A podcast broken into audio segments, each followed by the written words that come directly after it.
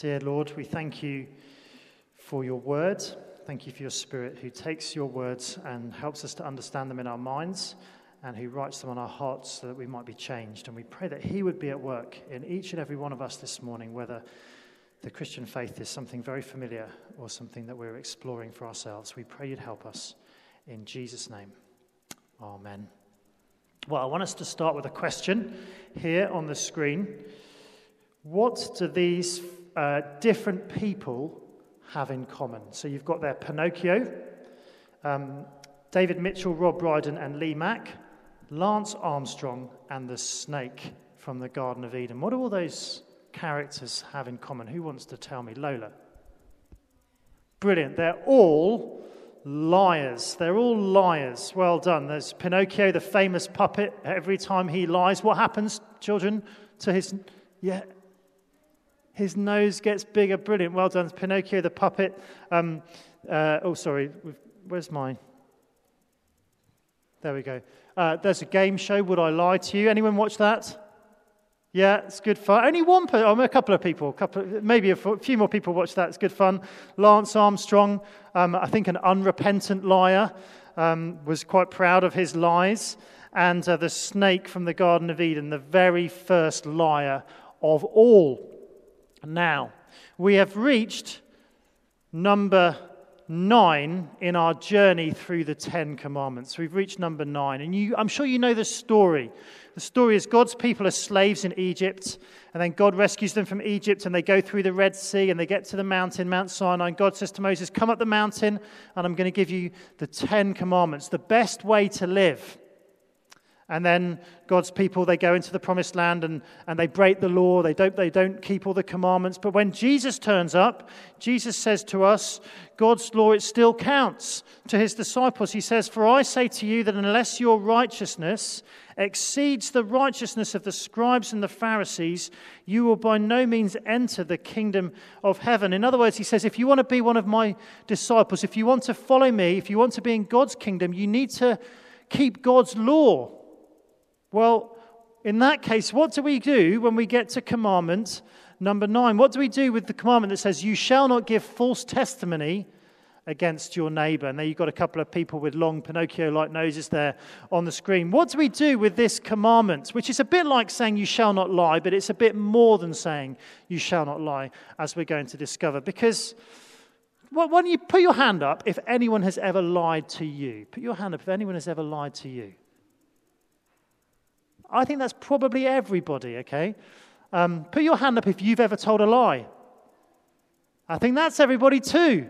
So we've all told lies and we've all been lied to. So, what do we do with the commandment that basically says, You shall not lie? Well, first of all, we're going to think about what the commandment means.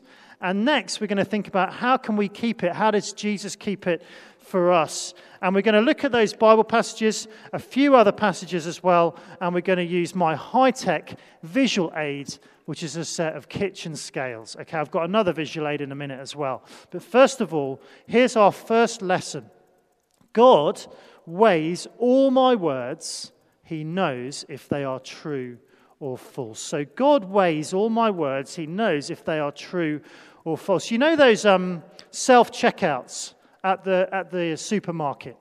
And now just imagine for once that it actually works, okay? And you don't have to go and get the assistant to come and fix it for you. You scan your barcodes and you put them on the little scales, and it, and it tells you how much you have to pay. But just imagine the assistant at Tesco or Sainsbury's or wherever it is has fiddled with it. So as you scan your, um, your breakfast cereal or your fajita kit or whatever it is, you put it onto the scales, and instead of it charging you for one box of breakfast cereal, it charges you for 10.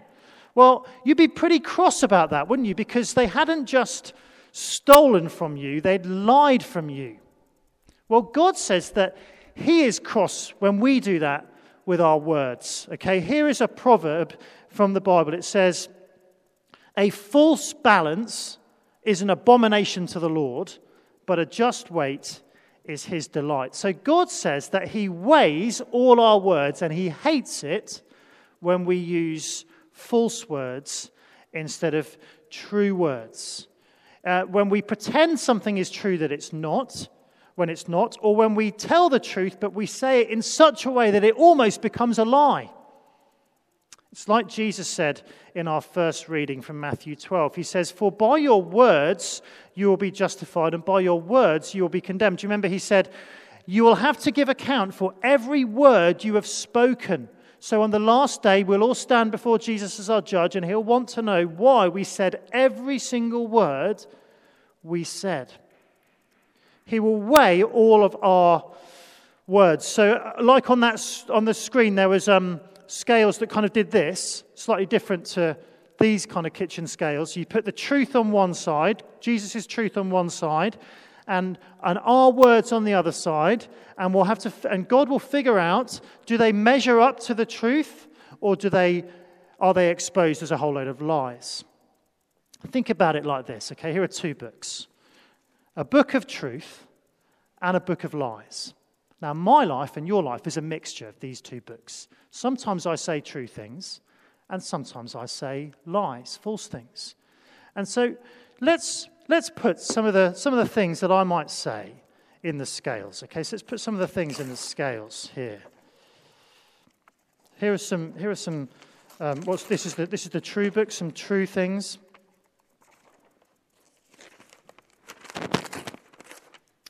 And here are some, here are some false things, some lies. And then in a minute, I'm going to need some volunteers to come and read these things for me, okay?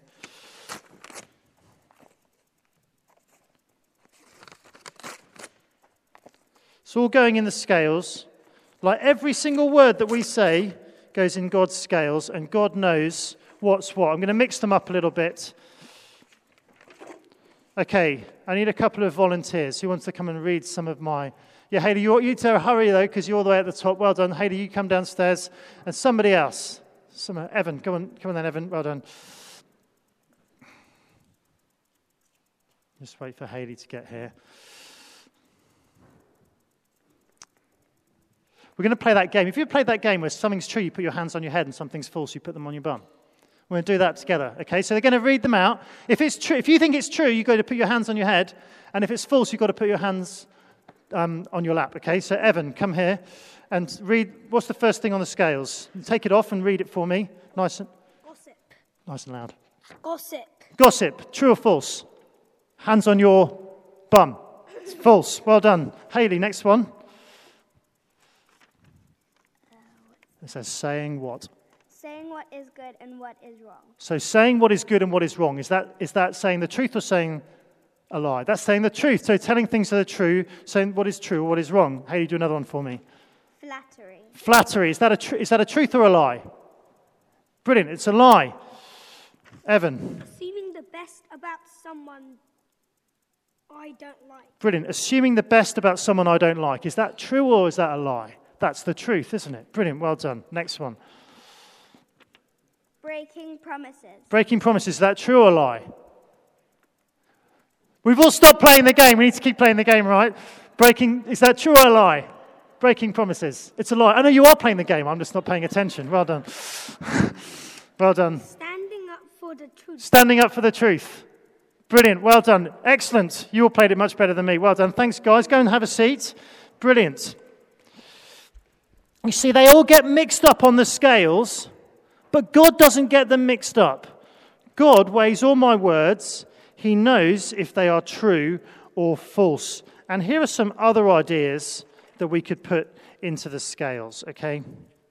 Here are some other things protecting the truth, promoting the truth, standing up for the truth, speaking only the truth, giving the benefit of the doubt, keeping our promises, welcoming good news about somebody, loving our neighbour's reputation, not exaggerating, pursuing all the facts. Those are ways we can speak the truth. Here are ways we can speak lies lies and telling tales, slander, gossiping, breaking a promise, ignoring the truth, being prejudiced, making something all about me uh, calling evil good and good evil, boasting about ourselves, hiding our sins from God or from other people. There's, there's a couple of ideas of true things and false things, true truths and lies. And maybe you can think of some of those things that you might say, maybe quietly in your own head, maybe um, out loud at school, on the playgrounds, maybe in the office, maybe at church, maybe with your family.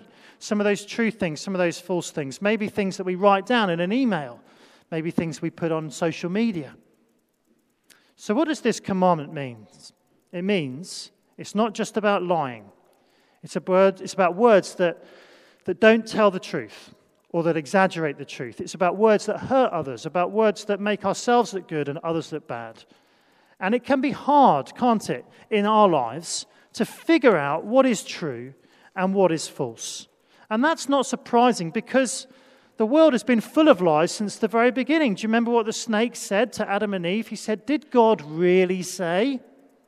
You can't trust what God says. And then he says, You shall not die, you shall not surely die if you eat of the fruit. In other words, he just lied. And it's been difficult to tell what is true and false ever since we believed his lies. God weighs all my words. He knows if they are true or false. So, what should I do today as a follower of Jesus? Let go of lying and lovingly tell the truth. Have a look at Ephesians chapter 4, which is page 1175. We're going to think about this for the second half of this talk, all right? Paul is talking to a church that is full of people who have broken this commandment. Some of them have, spread rumors about people they don't like. Some of them have told lies. Some of them have broken promises. Some of them have exaggerated stuff about themselves to make themselves look really good and to make other people look bad. Some, some of them are prejudiced about people who are different to them. But look at what has happened to them. Verse 21. It says, You were taught in him, that's in Jesus, in accordance with the truth that is in Jesus. So they've learned the truth about Jesus. And so, verse 24, he says, You have been taught to put on the new self, created to be like God in true righteousness and holiness. In other words, God has made you into brand new people now. So, because you know the truth about Jesus, because you're brand new people, what should you do? Verse 25 Therefore, each of you must put off falsehood and speak truthfully to your neighbor, for we are all members of one body. Sometimes people say that a lie splits somebody in half, you see. So half of them knows what the truth is. And the other half of them is trying to pretend that a lie is true or trying to bury the truth. So it splits people in half, and it, and it means that no one can trust you. It means we can't even trust ourselves sometimes. But a lie doesn't just split us in half, it splits us apart from each other. So if this half of the church is telling the truth, or a lie, and this half of the church doesn't know whether they're telling the truth or the lie, it's hard to trust each other when lies happen, isn't it? But when we become followers of Jesus, he says, You have become members of one body. You've been connected to the truth that is Jesus, and so now you're one body together. You're not divided anymore, and so you need to tell the truth to each other. So that's true inside the church, but also outside. Therefore, each of you must put off falsehood and speak truthfully, for we are all members of one body. In other words, let go of lying and lovingly tell the truth. What does that mean? What does that look like in practice? Here are some ideas for you. Proverbs 20, 22, verse 1 says, A good name is to be chosen rather than great riches, and favor is better than silver or gold. So that proverb tells us that God cares about my neighbor's reputation, so I should care about their reputation too. That means I won't gossip about them behind their back on the school playgrounds.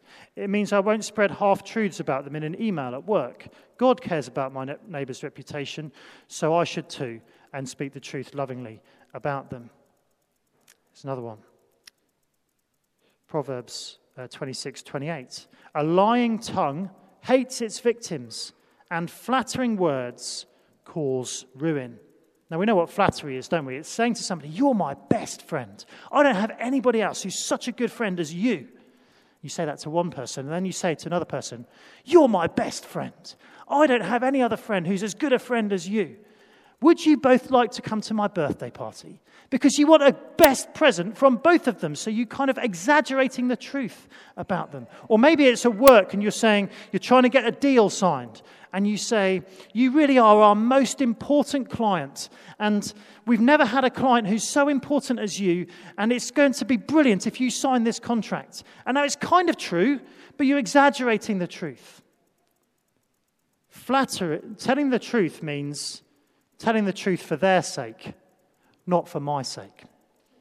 Here's another proverb Proverbs 12 19. Truthful words stand the test of time, but lies are soon exposed. You see, sometimes we think it's better to lie for the long run, but it's never better to lie for the long run because the truth always finds its way out. Somebody gets to read your WhatsApp messages, somebody reads your emails, uh, somebody sees your social media posts, whatever it is, someone remembers a conversation. In the heat of the moment, when we think it's better to lie, we need to remember that we should lovingly tell the truth instead. One more proverb Proverbs 18:8. 8. The words of a gossip are like choice morsels, they go down to a man's inmost parts. Sometimes lies taste, they taste so delicious. We think, oh, it's just lovely listening to that little bit of tasty gossip. But lovingly tell the, telling the truth means not spreading rumors about other people on the school playgrounds or in the office or in the church. It, maybe it means going to the person the rumor is about and saying, I've heard about this. Are you all right? Can I help you? Um, I think it also means this proverb, not just skimming information. We're very good at skimming information, aren't we?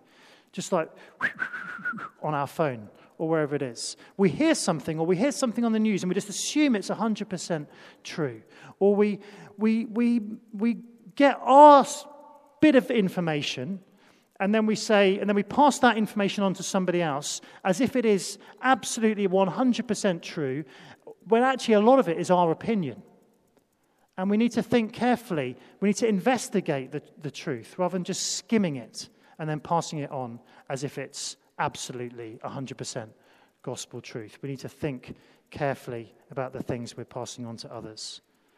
So, there are four ideas about how we can let go of lies and lovingly tell the truth. All of them are the, from the book of Proverbs. By the way, the book of Proverbs is a really good place to go if you want to think about how do I speak and use my, my words. So, what have we learnt today about the ninth commandment. First of all, God weighs all my words. He knows if they are true or false. And second, I must let go of lying and lovingly tell the truth. But doesn't that mean that actually I'm in a bit of trouble with God? Because Jesus said that, that by our words we will be justified or by our words we will be condemned. We need to think about the words we're saying to people. Jesus knows whether we're true or false. How can we get into God's kingdom if we have told even just one lie? Well, let me come back to our two books, okay? My life is a mixture of these two books. Sometimes I say true things, sometimes I say lies. Your life is a mixture of these two books. Sometimes you say true things, sometimes you tell lies. Jesus' life was always true. But do you know why Jesus died? Literally, why did Jesus die? Because people lied about him. Let's have a look in the Bible passage.